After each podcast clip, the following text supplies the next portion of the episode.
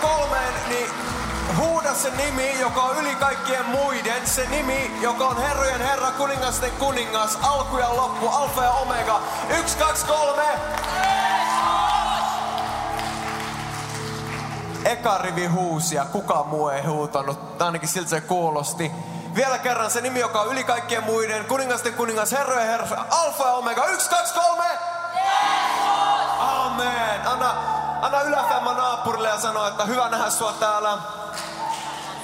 Upeeta, että oot messissä. Annetaan vielä meille, meidän huikealle bändille aplodit. Elsa ja Johannes, upeasti johditte koko bändin. Mahtava.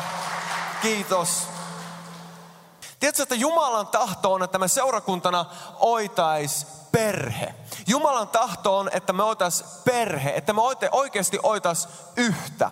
Tämä sana, joka mulla on sydämellä, löytyy Luukkaa evankeliumin luvusta 15 ja title, jos sä haluat kirjoittaa muistiinpanoja johonkin sun notesiin iPhonella vai mikä puhelin sulla on, niin tämän puheen otsikko on Tuhlaajapojat. Käänny naapurille ja sano, että Tuhlaajapojat. Kuinka moni teistä muistaa sellaisen leffan suomalainen elokuva kuin Pahat pojat? Pahat pojat. Osa teistä muistaa, se on sellainen klassikko elokuva. Vesamatti Loiri on siinä isäntänä ja Pahat pojat, Tuhlaajapojat. Luukas 15, ja mä haluan hyppää heti sanaan, koska, koska mä haluaisin tuoda sellaisen yksinkertaisen kokonaisuuden sulle. Ja, ja mä haluaisin viedä sut nopeasti tämän Luukkaan 15 läpi ja ikään kuin tulla siihen pääteemaan ja päättää sellaisen oikeastaan yhteen kysymykseen tai pointtiin tämän koko homman. Aloitetaan tästä ja toivon mukaan saadaan sellainen hyvä paketti, josta kaikki pysytte kärryillä. Luukas 15 on sellainen luku, jossa on kaksi ihmisryhmää Jeesuksen luona syntiset, ne, jotka oli ikään kuin yhteiskunnan ulkopuolella, sellaiset tyypit, jotka koki itsensä vähän outsideriksi. Oli prostitoituja, oli veronkeräjiä, jota tänä päivänä voisi verrata johonkin mafiosoihin. Oli sen ajan huumedillerit, oli koko se porukka, jotka oli vähän niin kuin ulkopuolella. Ja Raamattu kertoo meille, että nämä syntiset rakasti Jeesusta. Ja Jeesus rakasti viettää aikaa heidän kanssaan. Tässä Luukkaan 15 luvun alussa, jossa tutkit sitä omaa aikaan sanasta, niin sä huomaat, että on porukka Jeesuksen ympärillä syntiset. Ja sitten siellä on toinen jengi. Ja nämä toisessa jengissä olevat on kirjanoppineet.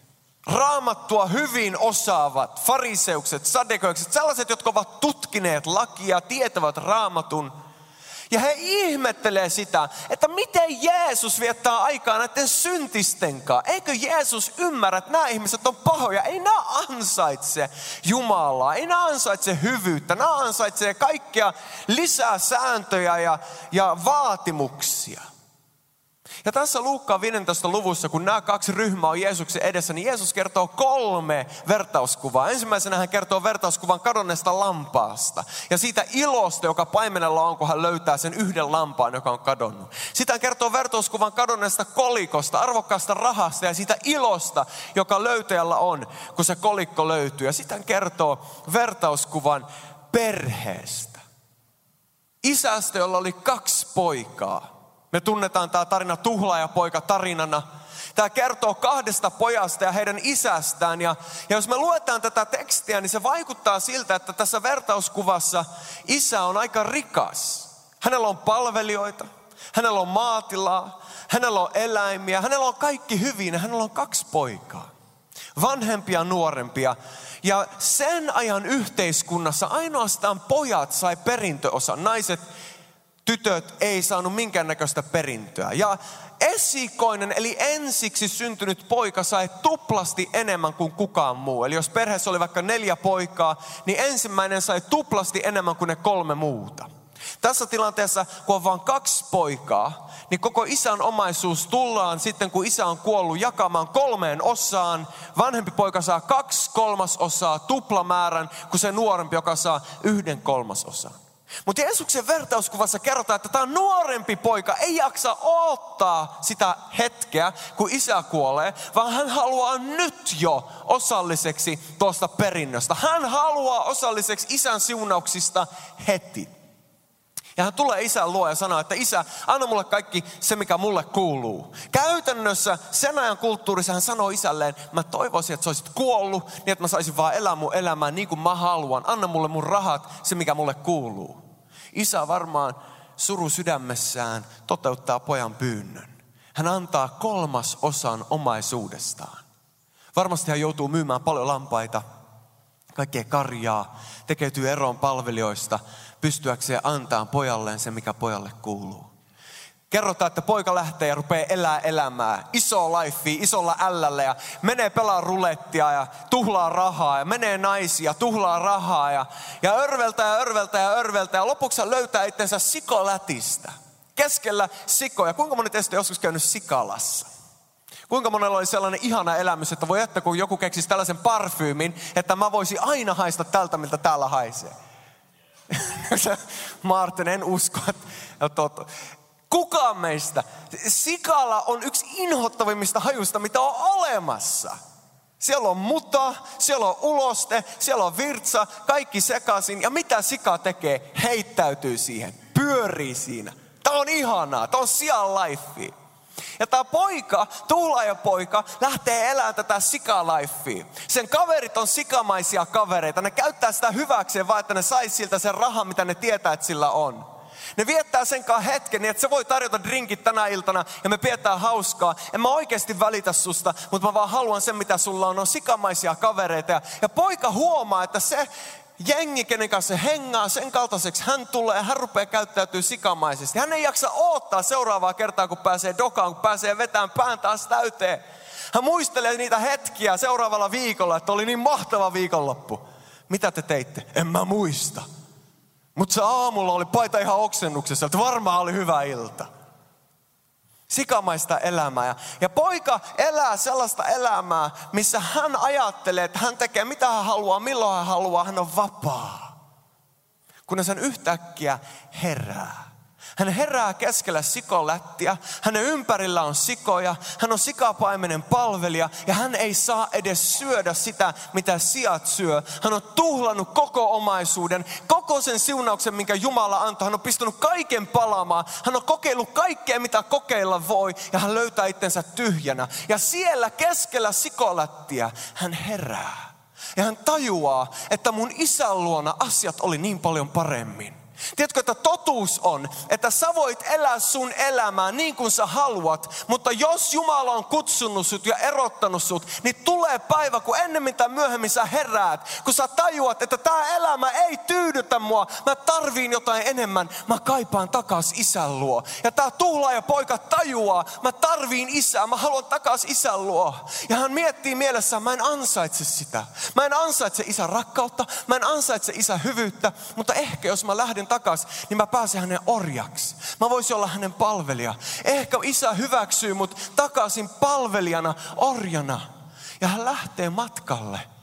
Mutta sana kertoo meille, että silloin kun hän on matkalla, niin isä lähtee nähdessään pojan juoksemaan häntä vastaan. Hän halaa poikaa, suutelee häntä ja vetää hänet sisään. Sanoo, että sulle pistetään paras puku päälle, sulle laitetaan sormus sormeen, kengät jalkaan. Sä et oo orja, sä oot perillinen.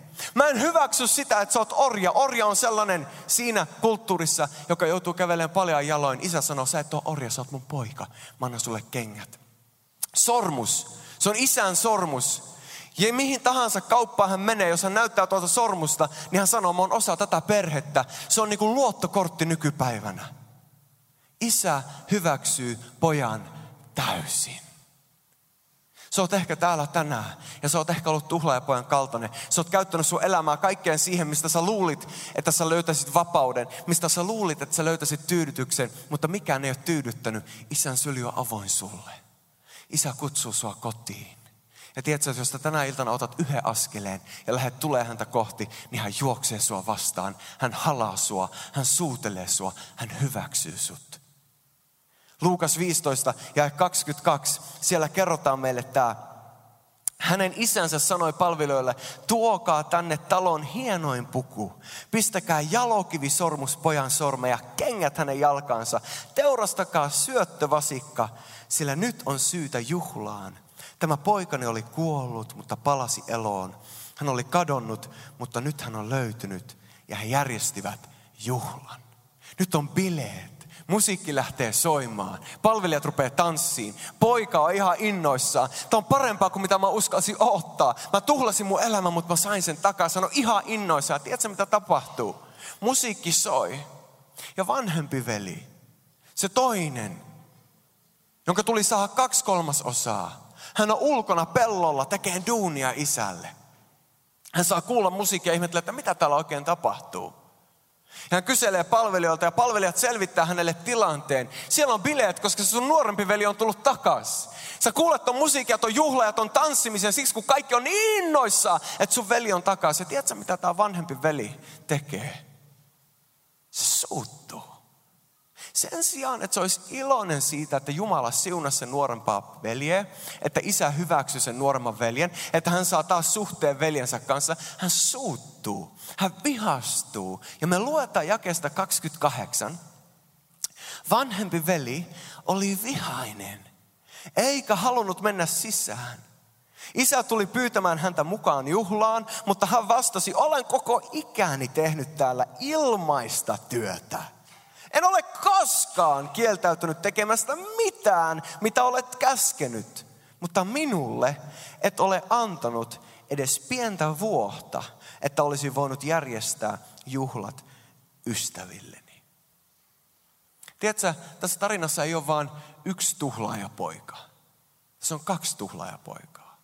Tässä tarinassa ei ole vain yksi tuhlaajapoika, se nuorempi veli, joka käytti isä omaisuuden turhaan. Se on kaksi tuhlaajapoikaa. Tämä vanhempikin veli tuhlaa elämäänsä. On kaksi tapaa suhtautua isään. Ja juutalaisissa vertauskuvissa, jos sä luet raamattua, lähet, näet sieltä vertauskuvia, niin usein me pastorit ollaan tosi taitavia, että me, me puhutaan niistä vertauskuvista sitä sun tätä, ja me keksitään vaikka mitä juttuja niistä, mutta yleensä juutalaisissa vertauskuvissa on vain yksi pointti. Yksi juttu, mitä sille yritetään opettaa tai sanoa. Mikä on tämän vertauskuvan pointti? Ihan sama kuin niissä kahdessa aiemmassakin. Ensimmäinen vertauskuva lampaasta, joka oli kadonnut. Toka vertauskuva kolikosta, joka oli kadonnut. Paimen etsi lammasta, nainen etsi kolikkoa. Tässä vertauskuvassa kaksi poikaa on kadonnut ja isä etsii poikia. Nuorempi poika on selkeästi kadonnut. Hän elää synnissä. Hän elää maailmassa. Hän tekee mitä hän haluaa. Hän tuhlaa isä omaisuuden. Mutta heti kun hän on valmis tulemaan takaisin, niin isä, joka etsii poikaa, juoksee häntä vastaan ja halaa häntä. Isä etsii poikaa. Mutta tiedätkö, että isä etsi tätä vanhempaa veliä myös. Siinä vaiheessa, kun on isän suurin päivä, juhlapäivä, nuori poika on tullut takaisin, niin vanhempi poika ei välitä yhtään isästään. Ei välitä yhtään isän ilosta, vaan välittää vaan siitä, että mitä hän voi saada itselleen. Ja kun isä, joka etsii poikaa, menee sen vanhemman pojan luo, haluaa suhteen pojankaan, sanoo tuu mukaan, niin poika sanoo, en mä tuu. Mä oon koko elämäni tehnyt kaiken sun varten, mutta sä et anna mulle mitään. Huomaa, niin nuorempi kuin vanhempi poika halus vaan isän siunauksen. Niin nuorempi kuin vanhempi poika halus vaan isän rahan. Ei kumpikaan heistä oikeasti välittänyt isästä. Nuorempi poika sanoi sen suoraan, anna mulle kaikki, mä lähden tuhlaan se. Vanhempi poika teki sen uskonnollisuuden kautta. Tässä salissa on molemmanlaisia poikia. On niitä, jotka on tuhlannut elämää ja on niitä, jotka on aina tehnyt kaiken oikein. Mutta siitä lähtökohdasta, että mä haluan isän rahat, mä haluan Jumalan siunauksen. Tiedätkö, kun isä seisoo poikansa edessä, sen vanhemman veljen edessä, niin hän tiedostaa sydämessään, nuorempi poika tuli uskoon. Nuorempi poika pelastui, hän tuli takaisin isän luo, mutta vanhempi poika ei halua. Muistatko vielä, kelle, kelle Jeesus kertoo tätä kertomusta? Hän kertoo tätä kertomusta kahdelle joukolle. On syntiset ja on fariseukset. Se on selkeä esimerkki. Nuorempi veli syntisten joukosta, vanhempi veli fariseusten joukosta. Ja mä mietin sitä meidän kohdalla, että mitenhän usein me, jotka kuulutaan seurakuntaan, this is church, me tullaan tänne, me palvetaan Jumalaa, me palvellaan Jumalaa, mutta miten usein me tehdään se, koska me halutaan jotain. Mä paastosin tässä alku, kes, alkusyksystä, kesä, kesän lopusta vähän pidemmän paaston ja mä tajusin kesken sitä paastoa, että mä paastoon en siksi, että mä haluan lähestyä Jumalaa, vaan siksi, että mä haluan lisää Jumalan siunasta mun elämään. Mä haluan lisää voitelua. Mä haluan nähdä, nähdä lisää sairaita parantuvan. Mä haluan nähdä enemmän hänen läsnäoloa meidän keskellä seinäjoen illassa. Ja mä tajusin, että mä teen jotain saadakseen jotain. Mä paastoin ja rukoilen siksi, että mä haluan jotain enemmän näihin iltoihin. Ja mä tajusin, että mä oon niin se vanhempi veli. Vanhempi veli sanoo isälleen, mä oon tehnyt kaiken, mitä sä pyysit mut tekee. Nyt mä toivoisin, että antaisit mulle edes vaikka pienen vuohen, että me voitaisiin juhlia. Minkä takia sä ylistit tänään? Miksi sä palvoit tänään? Miksi sä rukoilit tänään? Sä, joka rukoilit, sä, joka palvoit, sä, joka ylistit. Teit sä sitä sen takia, että sä haluat lisää Jumalan siunausta – että sulla menisi paremmin koulussa, että, että suhteet kotona olisi paremmin. Se on hyvä rukoilla kaikkia niitä, mutta Jumala ei ole poletti automaatti. Jos me annetaan tarpeeksi paljon rahaa, niin loppupäästä tilillä on sellainen summa, että kun me nostetaan se, niin saadaan siunaus. Jumala ei etsi ihmisiä, jotka tulee hänen luokseen saadakseen jotain tai palvelee häntä saadakseen jotain, vaan Jumala etsii sellaisia, jotka etsivät häntä, joiden sydän on hänen puoleen. Ja tämän kesän lopussa mä tein parannusta siitä, että Jumala anna anteeksi. Se on niin helppo ruveta tekemään jotain, että sais siunausta. Tiedätkö, Jumalan tahto on siunata sua. Käänny sun naapurin puolelle ja sano, että Jumala haluaa siunata sua. Käänny toisen naapurin puolelle ja sano, että Jumala haluaa, että sinä menestyt. Pekka, onko tästä menestysteologia? Tääkö nyt, nyt, nyt, nyt on menestys? Tääkö on sitä menestys? Älä mene liian pitkältä, on menestys. Mutta se on totta, Jumala haluaa, että sä menestyt. Hän haluaa siunata sua, se on totta. Sä et pysty lukemaan raamattua ja todeta, että Jumala ei halua siunata, eikä halua, että me menesty. Jumala haluaa, että me ollaan köyhiä, rutiköyhiä, sairaita ja kuollaan mahdollisimman nuori. Ei todellakaan. Jumala haluaa siunata sua. Hän haluaa, että sä menestyt. Mutta enemmän kuin sitä hän haluaa suhteen sunkaa. Rakkaussuhteen, elävän suhteen. Ja on niin helppo elää suhteessa sen takia, mitä sä voit saada siitä. Sen sijaan, että sä elät siinä, koska sä rakastat aidosti. Ja taivaan isä etsii poikia ja tyttäriä, jotka rakastaa häntä aidosti. Tiedätkö, että me ollaan yksi iso perhe. Me ollaan kaikki Jumalan lapsia, poikia ja tyttöjä. Tuhlaa ja poikia, tuhlaa ja tyttöjä välillä. Välillä me ollaan tuhlaa ja poikia ja tyttöjä, koska me tehdään mitä meidän ei pitäisi tehdä. Mutta joskus me ollaan tuhlaa ja poikia, tuhlaa ja tyttöjä, koska me tehdään mitä me ajatellaan, että meidän pitää tehdä, että me saatais isän siunaus meidän elämään. Seuraatko vielä?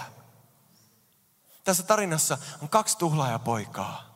Toinen tuhlaa tekemällä pahaa toinen tuhlaa tekemällä hyvää. Tiedätkö, että uskonnollisuus pohjimmiltaan, uskonto on, että mä teen asioita niin, että Jumala siunaisi. Mä teen ja toteutan, suoritan niin, että mä saisin jotain.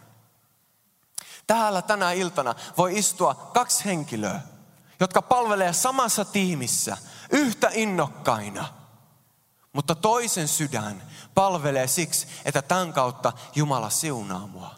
Ja toisen sydän palvelee evankeliumin kautta. Nimittäin evankeliumi ei ole uskontoa, se on elävä suhde, jossa minä ensin on hyväksytty ja ensin on siunattu sen takia, mitä Jeesus teki mulle. Ja siksi mä palvelen ja siksi mä haluan toimia ja siksi mä haluan palvoa ja siksi mä haluan rukoilla ja siksi, koska mä oon jo hyväksytty, koska mä oon jo lapsi, koska mä rakastan, kun mua on ensin rakastettu, siksi mä haluan palvella.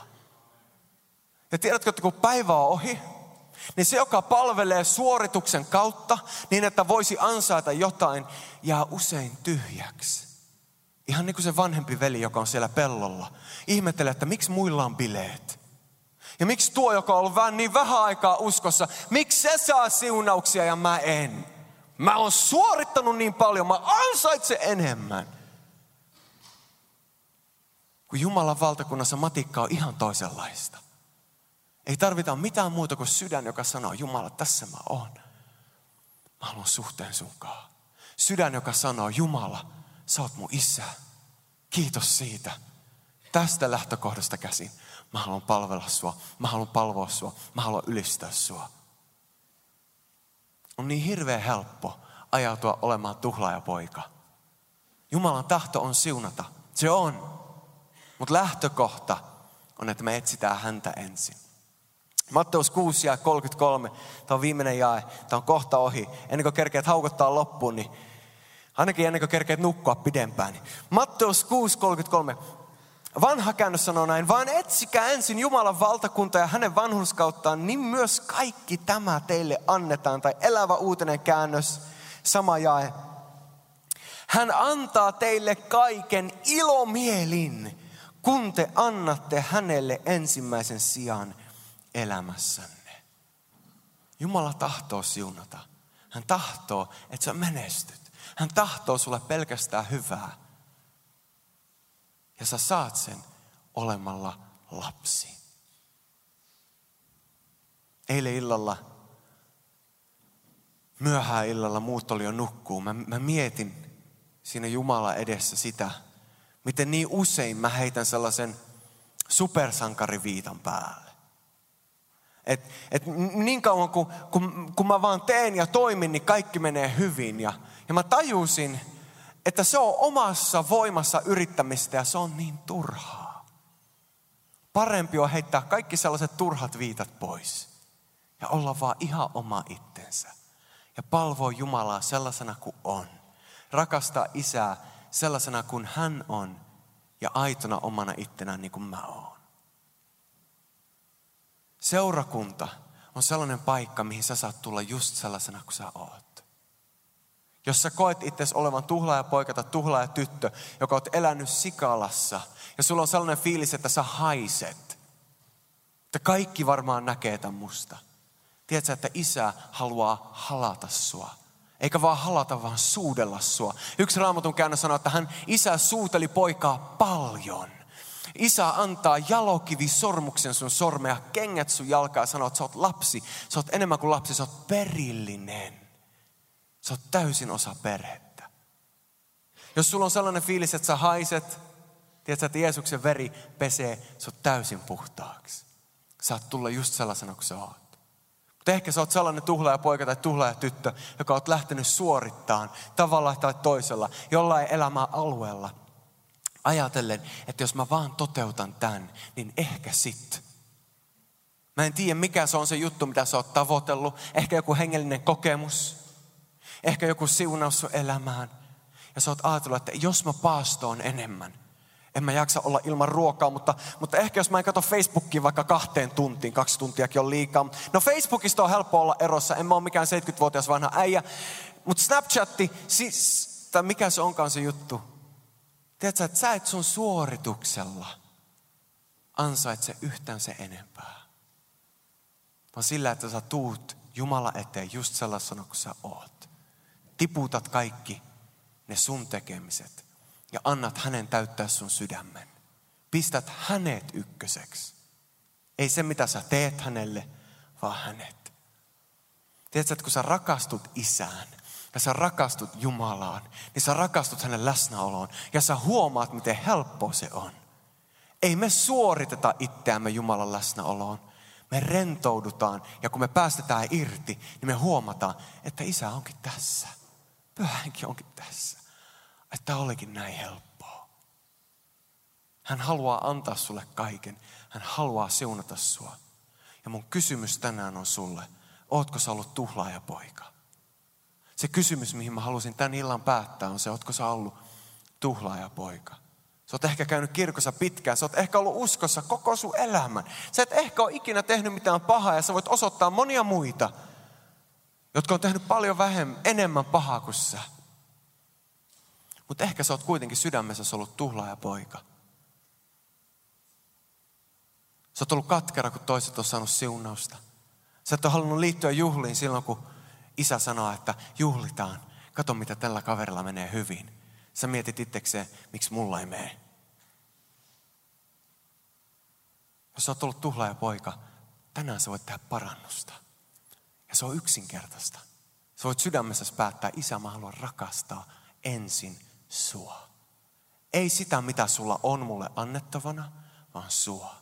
Ja riippumatta siitä, että annat sä mulle enää yhtään siunausta, niin mä haluan rakastaa sua. Riippumatta siitä, että parannat sä mut tai en, mä rakastan sua. Riippumatta siitä, että siunatko sä mua tai en, niin mä rakastan sua. Riippumatta siitä, että saanko mä sen hengellisen kokemuksen, mitä mä kaipaan, niin mä rakastan sua. Ja jos sä tänään teet sen päätöksen, niin sä tuut huomaamaan, että kaiken sen, mitä sä kaipaat, kun sä katsot taaksepäin sun elämää vuoden päästä, kahden vuoden päästä, moni meistä voi katsoa elämää taaksepäin tällä hetkellä, minkälaista se oli vuosi sitten, kaksi vuotta sitten, miten paljon Jumala onkaan siunannut.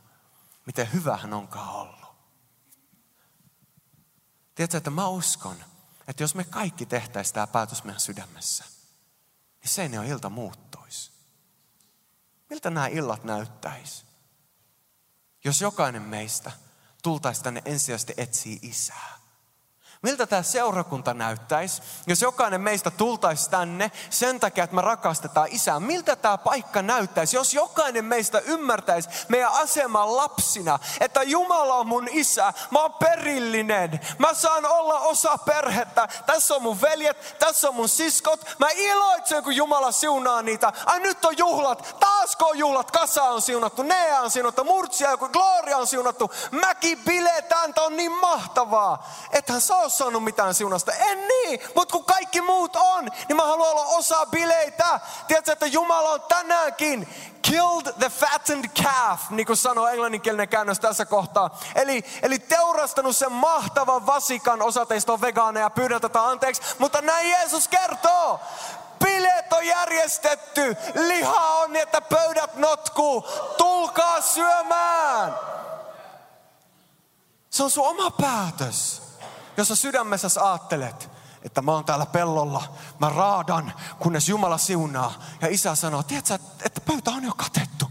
Kaikki mikä on mun on sun. Kaikki mikä on mun on sun. Kaikki mikä on mun on sun. Sä oot perillinen. Tuu jo sisään. Tuu jo syömään. Pöytä on katettu. Täällä on lihaa. Täällä on pullia. Täällä on limpsaa. Kahviakin löytyy.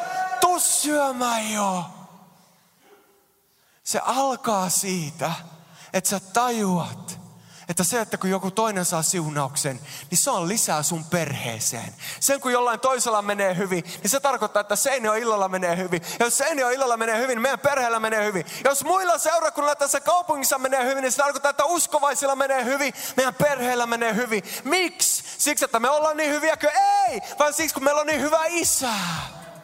Rakastaa meitä niin paljon.